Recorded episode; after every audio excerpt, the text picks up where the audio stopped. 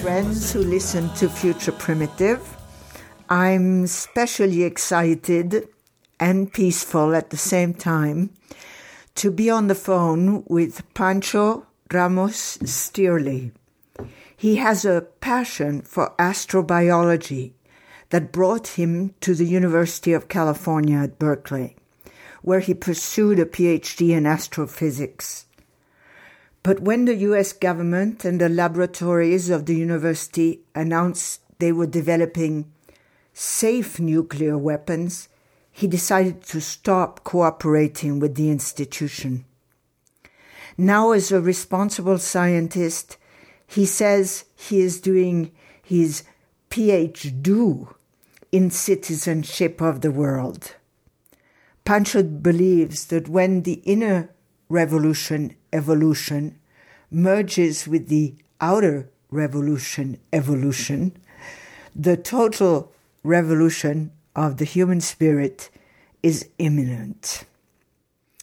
I will not uh, read more except that Pancho has been an integral part of movements to democratize the University of California system, protect old growth trees, implement free farms, and move beyond youth violence. So, Pancho, uh, you were saying that today is a beautiful day for working with the earth, and uh, suppose you live on a farm? Uh, well, uh, good morning, uh, Sister Joanna. Thank you so much for uh, opening the, the space for this conversation. And I live in East Oakland in a neighborhood that is called Fruitvale.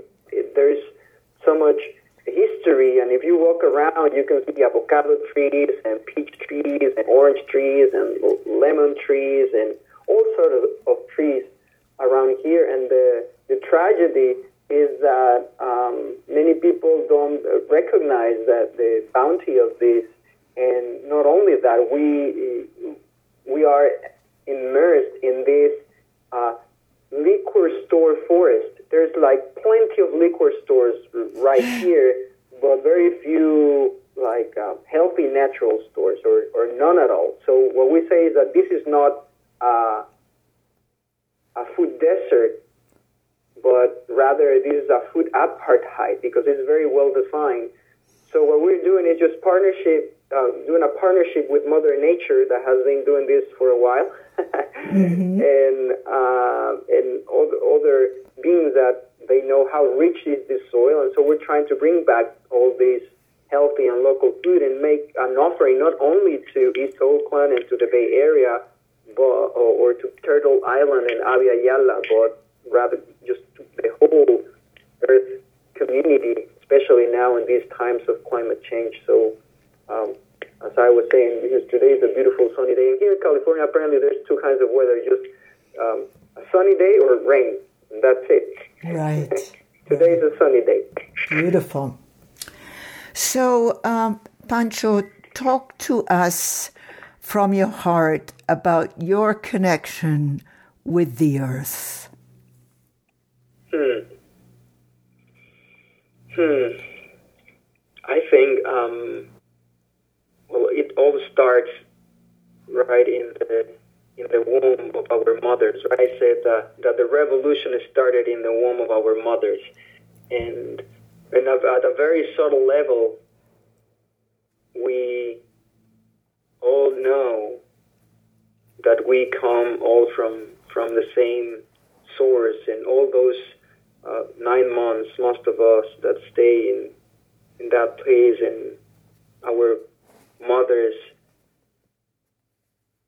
making all sorts of sacrifices and giving us all that love since we first were conceived is something that is deep in, ingrained in our in our being. And somehow that language it's also extended to to mother nature or maybe the other way around.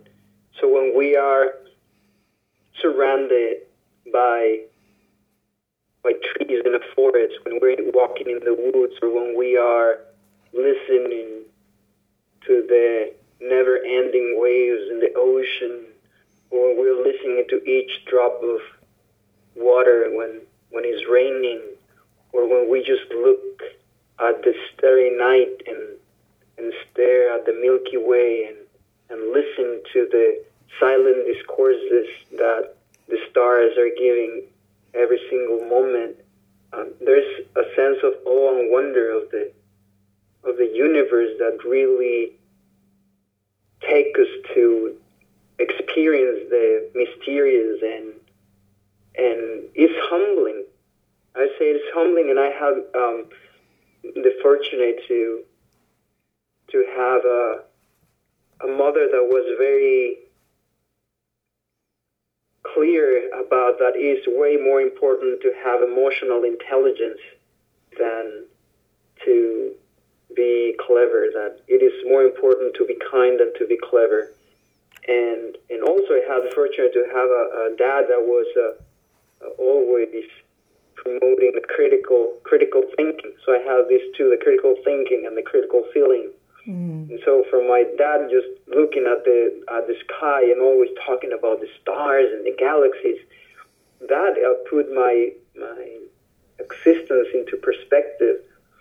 And so if I start imagining that our home, this beautiful pearl, um, this pale blue pearl um, that we call Earth, is a very special, tiny spot, like a speck of dust in the universe, but it's a very special place because there's where everything has happened in the history of of humanity and and so just to, to think about that little blue dotless flying in space is always humbles me. And then when you are embedded in all these um, forces nature, is, is that uh, languageless or like wordless, like without words, message is is uh, is it's in, in our in our DNA. So it's very important that even today, when we are surrounded by so much technology and fast pace, we we need to slow down and, and connect to to the earth, to the soil, so that we can connect with our soul into society. Beautiful, beautiful. So that takes me to want to talk with you about language. I um, I love the way you use language, and I'd like to hear about how your experience has led you to craft language in the way that you do. Hmm. um, I well, I love right how um, we by default think that language is only words, and uh, I'm learning that you know just that pause, that silence, that is already communicating something. So we can always go beyond traditional uh, convention that we have about language with words, and so language can can be learning how to to make eye contact, like gently um, eye contact, or how to make pauses between words or, or pauses between conversation. And in a in a pollution violence based economy and, and system, um, I believe that kindness is the most powerful um, weapon. So that comes also from listening. And so when you you deeply listen, it's an act of love. In the same way that when we are talking and being mindful about the words that we use, that's also an, an act of love. And um, I'm happy to to notice that there's more and more people that are participating in, in this creation of a new language because new paradigms require new languages. Mm-hmm. So when I hear people using like crazy phrases that convey a, a very clear uh, message or idea that we've been hearing for decades, and then I just turn it upside down and put a touch of of love that is this this movement. And for example, and now for many years I've been saying that um, we can feed two birds with one seed, right? Instead of just instead of killing them. Why do you want to yeah, kill two birds? Or there's more ways to, you know, to to to skin a cat. And I was like, whoa, why are we using it? And I noticed that coming here because those were the phrases that were introduced, and, and mm-hmm. sometimes in different cultures that doesn't match it. So it's like, well, that's crazy. So there's two, there's more than two ways to, you know, to pet a cat. yeah. there's more, you know, um, we can feed um, three birds with one seed, and, and why not? Um, mm. So I think language is very, very important uh, because we can we can become it. Like if there's a way that we can embody what we say, that would be great. And because we can do things, and uh, and you can fool people, you can think make people think that you're doing something, but then um, you you can say things and you can do things at the same time, and still you can fool people, but you cannot fool yourself because you cannot fool your thoughts. So when we are speaking, hopefully, our thoughts, words, and actions are one. And so that's what, for me, happiness is all about. What all those three things are aligned. And, and then we don't need to speak English or we don't need to speak Spanish because we all speak the language of the heart. Mm-hmm. Mm-hmm. I would like to ask you to uh, speak to us about kindness from the point of view of your mother, emotional intelligence, and from the point of view of your father, critical thinking. um, well, that, that's a great story, and um, and, it, and it's beautiful because I think that I am the embodiment. I'm a um, kind of um, uh, an evidence, a living evidence of uh, of the love between two people. You know, as many of us, and but all the family from the side of my dad, all they were from the part of the planet we call Mexico, and all um, uh, the the father of my mom, my grandpa, he was uh, born in the part of the planet we call Germany. So therefore, my last name is Ramos Stierle right? Clearly.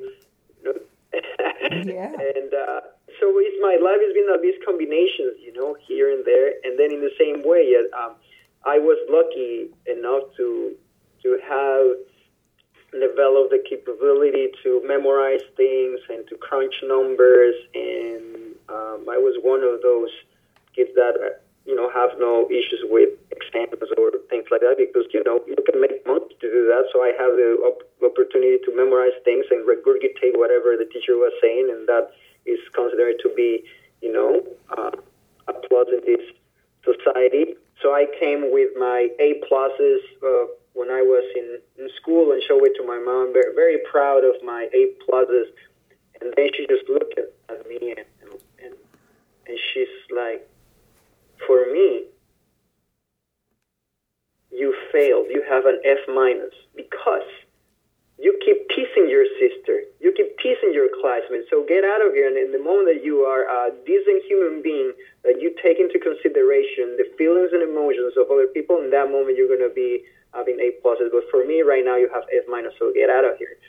And I was pretty cocky at that point, and I said, "Yeah, whatever, mom. You know, I just get doing that." And it, and it lasts for a while, like many years many years. It was just recently, maybe a decade or so ago, that I just started realize, realizing how much was um, the teachings that of her uh, and how powerful were were those because that has bring a lot of balance into my life. And on the other hand, too, my my dad has been a, a great humanist in many of the teachings and guidelines of of my life always you're talking about social justice and bringing Gandhi to the to the table, even though you know he considers uh, as what one people might say is an atheist.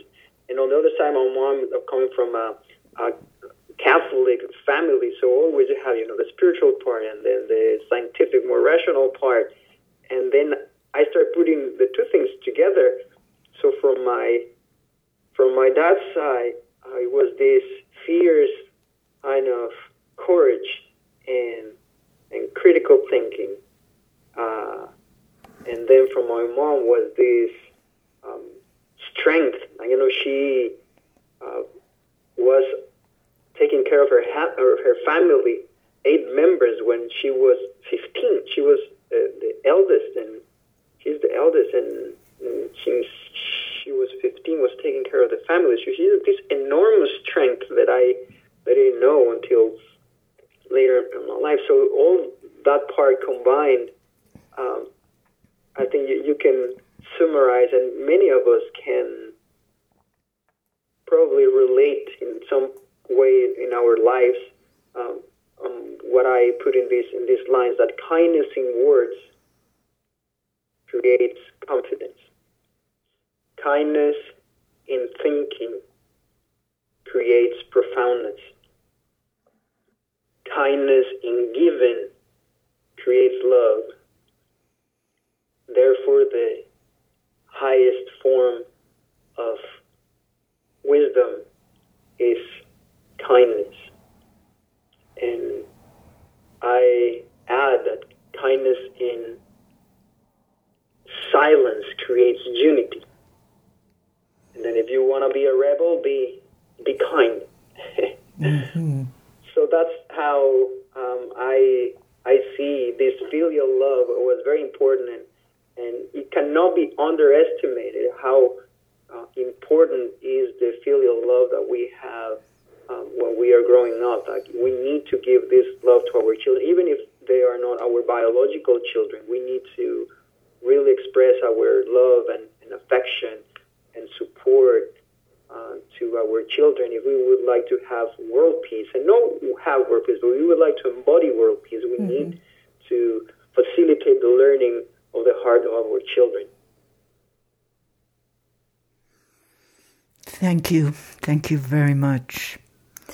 So, I uh, heard from a nine year old uh, child that you were showing him how to disobey with love. so I'd like to I'd like to offer that to our listeners. Pancho, how do you disobey with love and how would you suggest that we disobey with love? Well, that was kind of um, way of showing gratitude to this uh, nine-year-old that I see as my teacher.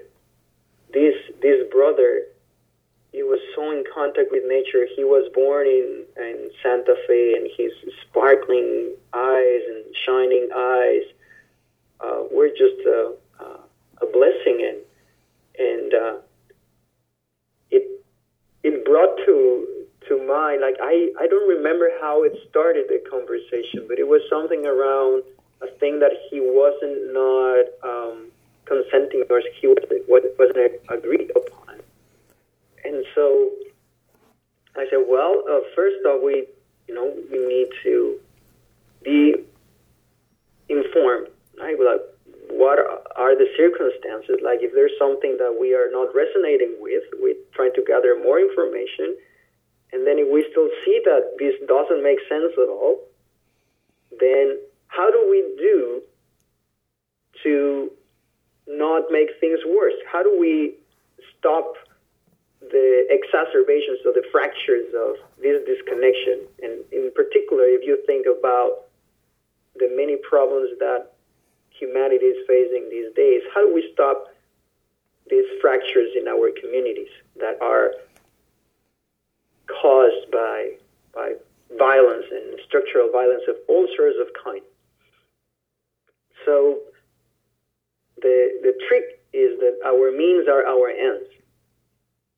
And I love to to use the example of food that if we would like to eradicate diabetes and obesity, mm-hmm. many people call diabesity, you don't make a campaign to eradicate diabetes and, and obesity. You don't make the campaign of to eradicate diabetes and fiercely anti-diabetes and all this stuff. Mm-hmm. No, what you do is to start eating healthy food and having healthy entertainment and healthy ways of let your mind settle down. And once you have this healthy lifestyle and eating local, organic, and fresh produce in a very well balanced diet, then the byproduct of that is that you don't have diabetes and you don't have obesity. But this is just a byproduct. So, in the same way that one can focus on the positive all the time, we can do that too. And what that means is that if we are closer to embodying what it means to love without strings attached, to love unconditionally, that means that you're loving all living beings on the planet. It doesn't matter if if it is a saint or if it is a criminal, and you know, just to put labels so that it's a little bit easier for us to make the image. Mm-hmm. So what we need to do is to forget about our self-centered life and serve others with joy and with happiness. And that in and in of itself, if it is truly authentic and genuine, that it will naturally enter in conflict with with systems that are based on violence and pollution and competition. And then there's so much strength coming from that point of view because you are not coming from the anti uh, thing, but rather you're coming with the most powerful force the humans have is love and courage. Gandhi put it in two words as ahimsa. And then when you disobey with great love, he called it satyagraha because you're clinging to the truth. You're following your soul force. So even though you might be locked up, even though you might be even like beaten, even you might be even killed, they cannot touch that spirit. And so that's why we keep talking about people like Martin Luther King Jr. and Mother Teresa and Cesar Chavez and Emma Goldman mm. and Gandhi because these people were love magicians, love warriors, putting their lives on the line, or not in the line, just giving their lives for the better of of humanity. So in a, a particular case, that it, it, it might sound ridiculous, but that's that's the truth. It is it's true story that when University of California at Berkeley wanted to build a, a new gym, and in the process killed um, a, an urban forest.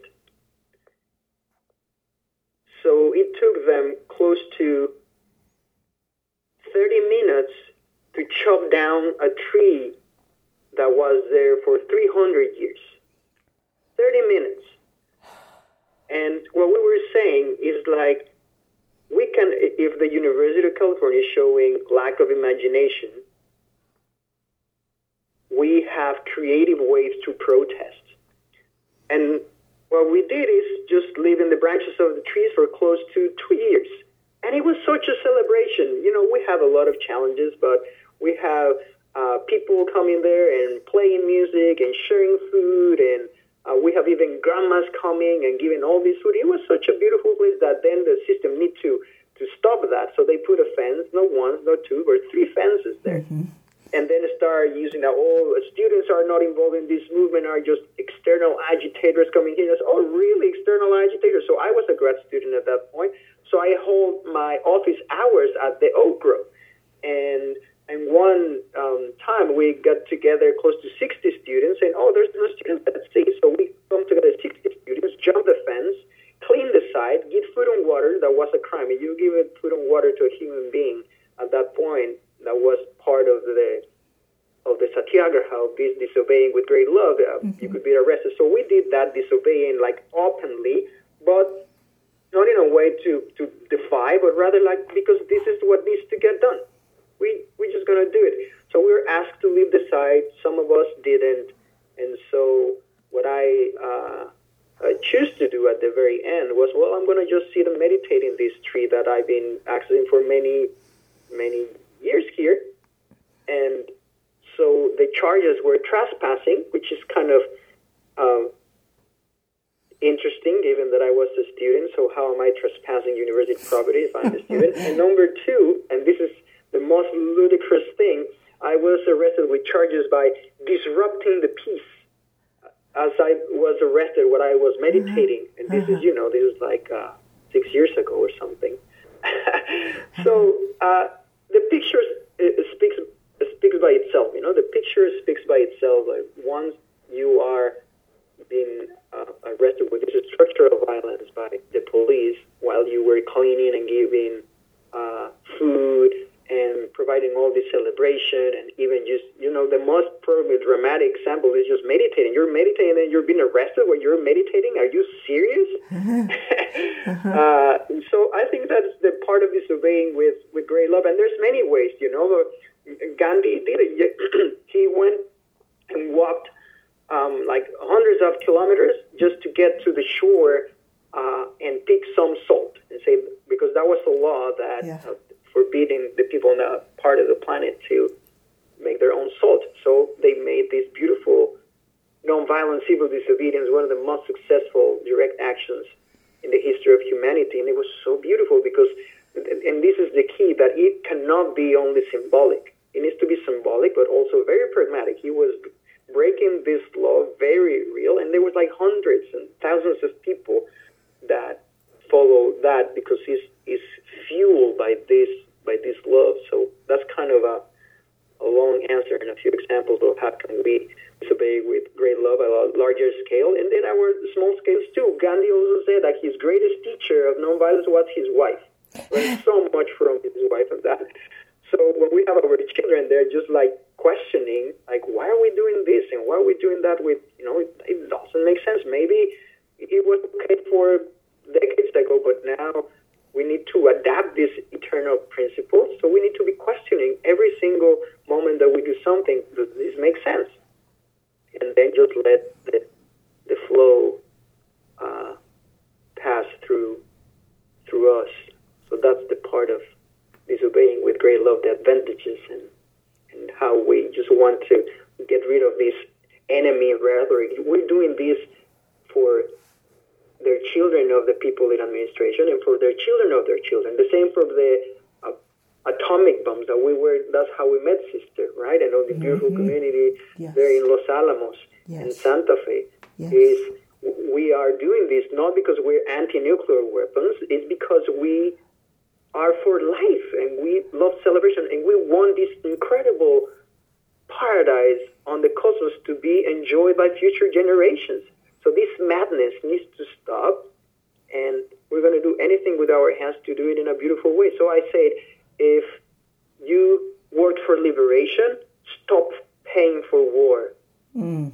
Be well informed and do it beautifully. So I have um, kind of a double question here that um, is um, comes out of what you're saying. What do we do about our feelings and the actions of certain people who seem to be really addicted to power and violence? Some of us might call them perpetrators, whoever it might be. How, what do we do with our feelings about them? I think that the most challenging part in this struggle for me has been always my mind. So, in when I caught myself talking about countries or talking about philosophies or talking about labels or religions or just putting all these labels already creates a division in my mind. So we would like to have unity planet. We would like to see all this wholeness of life and how to respect this web of life and web of relationships. And if we really are selflessly serving others, we need to have this change in attitude. And it's all about that. It's just changing our attitude to our brothers and sisters that might have a more narrowed version of love. Because even they, or even the, the people that make these things, they're doing it out of love. It could be for their town, it could be for their family, it could be for the group of friends, or even it could be for themselves that uh, circle is very, very narrow. So what we're doing here is we are amplifying, we are uh, making a broader example of that to include them as well. And so what I said is like stop negotiating and start embodying principles, the principles that, that you believe in, or that we all believe in. So if we are for compassion and, and empathy and we would like to address conflict in a respectful way, well, that's what we need to be doing every single step of our journey. And um, it's it's very interesting that in this stage of my life that I'm have I've never been affiliated with any sort of uh, religious or religions or, or dogmas or anything, but I've been finding myself using a lot of examples from uh, from the Buddha and Jesus, and, and now I'm going to use one from Muhammad. uh-huh. uh, he, one of his disciples, um, he said like um, that um, you you told us that that I have a question. You told us that we need to be serving everybody. And the prophet is, yes, that's right. And but how are we going to be supporting or helping or serving to our oppressors? Is that is that what you say? You said we should be serving our oppressors as well. That's true. Mm-hmm. Well, well, how so? Yeah. Say by by preventing them from their oppression. Wow. And and that's a powerful thing, you know, because it empowers us to not being just being there or the disbelief on, on nonviolence that uh, people can be doing nothing and just accepting everything. It's totally misconception of that. It's pretty active. Nonviolence is is words we use, the food we eat, the thoughts we have, the clothes we wear. It's a philosophy of life. It's not a double negative, like, oh, I'm just the absence of violence. It's way more than that. It's a superlative positive. It's a call for disobey with great love. It's a call to break laws that attack human dignity. It's a call to find these little subtle hints that we are all connected. So when we can see these people that are part of us, there's no way that we would like to harm them, even if it is just with our thoughts. That's why I'm saying that, you know, I can be doing things. I could be disobeying with great love with my actions and with my words, but still, if I have something there in my mind that is not making this room and in my heart to say, okay, we live in a very huge planet, and I don't like you, but I love you, and my I have room in my heart for you to to understand that we're living in this planet and that we can coexist. Because maybe you don't you don't want to work with people like that, but then be very clear about what you're all about and in your way to interact with them and including them, um, and then eradicating the them and saying like it's us, we're we're family and we love you, brother, and I love you, sister, and I'm gonna fight with all my might all these rules, not you, but all these rules like the SB 1070 right now in Arizona that is about racial profiling. Mm-hmm. Or I'm talking right now, I have no documents. I think that passports and visas are just a silly thing that are just dividing humanity. So, how do we talk and connect with people that support this? Well, by living as citizens of the world, no matter where we are. It's impossible to deport a citizen of the world. And so, what we need to be doing is to living like such and say, well, we already won. So now, what are we? What are we? Well, we're going to be doing this work no matter where we are on the planet. We're going to be doing permaculture and restorative justice and preventive medicine and gift economy and being in receptive silence and restorative justice and, and like free currencies and independent media, no matter where we are. So that's the way that we we don't fight against you know the the minute man. We just we're just loving. We just giving. Okay, what do you have to say about this brother? What do you have to say about this sister? And then listen to them, and then if you have the chance to share your point of view, great. But if not, maybe just listening. That listening, that's an act of love because this is what this movement is all about. It's about it's about love. It's about uh, humongous patience. It takes a thousand years to grow a strong sequoia. So we better learn a little bit from Mother Nature that we need to take more vitamin P. That mm-hmm. is for patience. Mm-hmm. uh, yeah.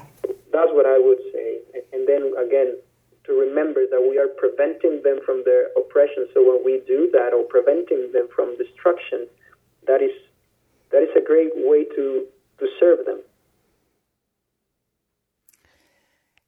Give me an example of an experience of yours that has made your passion and your voice grow stronger? Hmm. Um, I think that it became very clear. Um, that was like a turning point also in, in my life after um, we did a fast for uh, nine days as students of the University of California. We have close to 60 people, like a couple of faculty, and we wanted to talk with the University of California regents that it's, it's dramatic, but they are not appointed. I mean, they're not elected, they are appointed um, to the, the, the body that governs the University of California. So we want to say, like, what would you do if you were a group of students that are concerned about the proliferation of nuclear weapons, given that our university, the University of California and its labs, Los Alamos and Livermore labs at that point, are manufacturing so-called safer nuclear weapons. Like I haven't heard um, phrases oxymoron, safer nuclear weapons. So what would you do if you were a group of students? So we sat there, we went to the meeting, we said we would like you to put this on the agenda they they didn't put it. They said we understand that's very uh, important, but we cannot talk about that. So we were more than up for disobeying with great love. So that's what we did.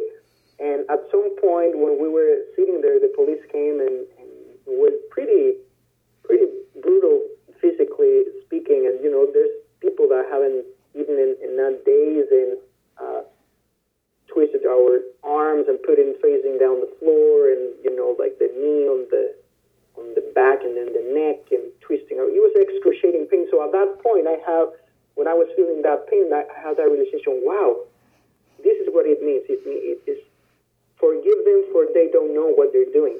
Mm-hmm.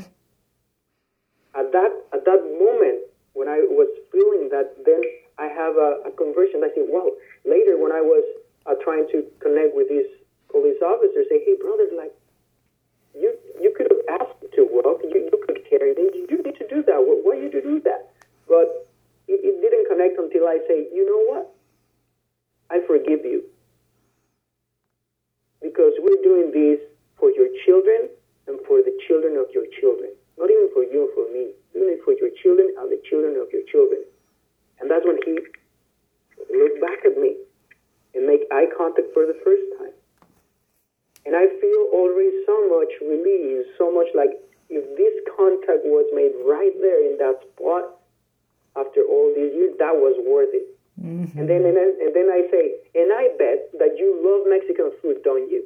And he's like, yes. Well, I invite you to the best place of Mexican food here in the Mission in San Francisco, and I'm going to break my fast with you.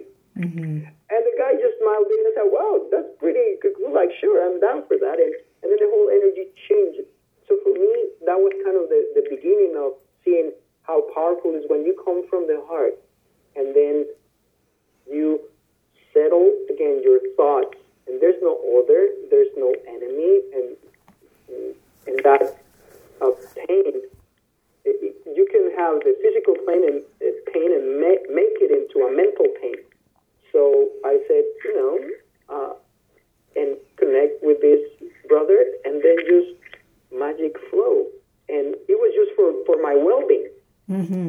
and it and I felt so light, and and this was uh, a crucial point to start trying to be more consistent in in the way that I still my mind, let all those thoughts go to the bottom so that I can speak from the heart.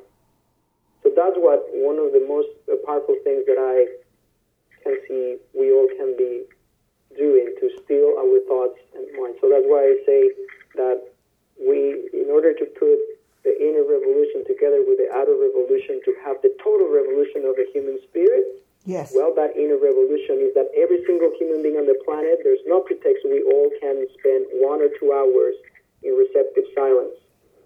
And anyone can do it. It doesn't matter if you call it prayer or contemplation or meditation or whatever, but in silence we can we can all do that. Um, and that definitely has a, a, a, a voice that comes beyond the world of words. Thank you so much, Pancho. I'm- I appreciate your words and your generosity of heart.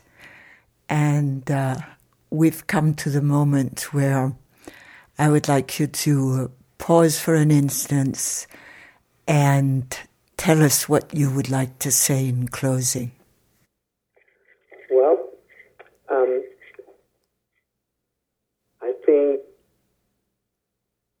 and feel that if we put aside our self-centered lives and and serve others, that that's going to open huge um, windows and opportunities in this time and age. This is the age of the gift, the age of the heart, the core age, courage. And as I said, uh, it is time for the uh, spiritual people to become active and for the active people, the activist people, to become spiritual. And if if there's the emergence of a new paradigm, it is not about putting people in power, but powering people. So how do we how do we do that? Well, that is the same paradigm what we call it giftivism, to make radical acts of generosity that change the world, starting with oneself. So if you want to be a rebel, be kind. Humankind, be both. It's human and kind, right? So human, kind, be both. And that's uh, how can we summarize this this great uh, movement? And, and what a blessing you know, to be alive at this point in the history of humanity, where we can bring this together, such opportunities. So thank you very much, sister, for all the the love that you pour into this and for giving us a space to to let express our hearts and deep deepest meaning of life. All right. Hope we be together soon again. Yes. Thank you. Thank you. Thank you so so much. And we'll continue connecting. Hmm? All right. Vive la casa y la escalera en un lugar común, el viento que nos mece en un lugar común, los diferentes caminos